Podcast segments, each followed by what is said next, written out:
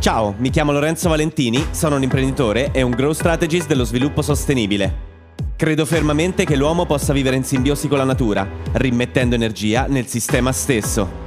In questo podcast ti aiuterò a creare strategie di crescita sostenibili e a vivere delle tue passioni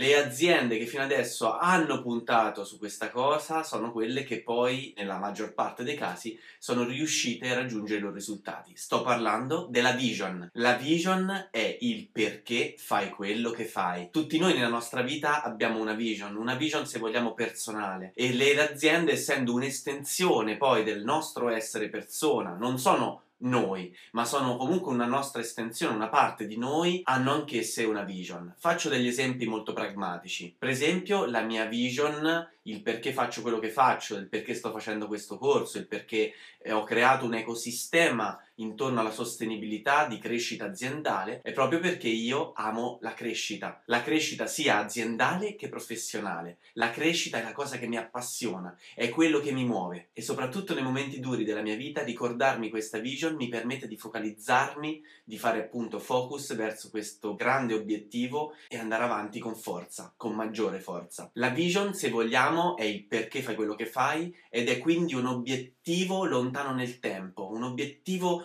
ehm, irraggiungibile se vogliamo in un certo senso. Non bisogna aver paura di sognare quando si sceglie questo obiettivo, quando si capisce che obiettivo vogliamo per la nostra azienda, ma anzi deve essere il più possibile astratto, un qualcosa più lontano nel tempo. Ma la domanda che segue è perché la vision è così importante? Proprio perché ci permette di fare due cose. La prima è di focalizzarci, cioè permette all'imprenditore di focalizzare tutte le sue energie verso quella vision e questo ci permette di essere coerenti con la nostra comunicazione, col nostro marketing, con l'ottimizzazione delle risorse. È la base su cui si basa tutto quanto l'ecosistema. Il secondo motivo invece sarà soprattutto per il team di persone con cui andremo a lavorare, perché avere una vision chiara e solida ti permette di prendere persone che hanno la tua stessa vision. Come ho detto magari in altre video lezioni, noi ci circondiamo di nostri simili e quindi sono dei nostri simili che devono venire a lavorare all'interno della nostra azienda e soprattutto sono anche i simili che noi andremo ad attrarre grazie alla nostra vision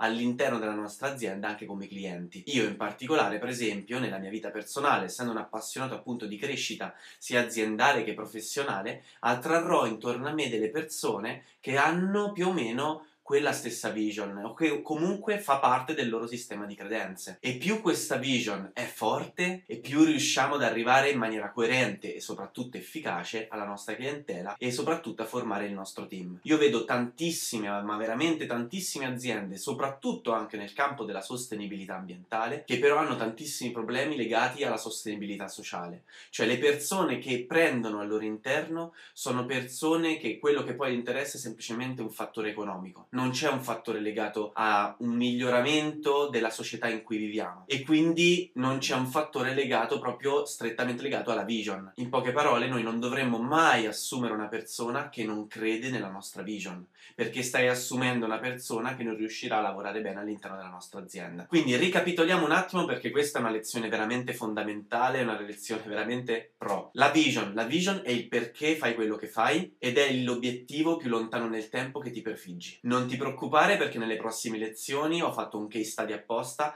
per farti vedere che cosa è una vision e poi anche per farti vedere che cosa è una mission che vedremo nella prossima lezione. Per questa lezione abbiamo finito, ci vediamo alla prossima.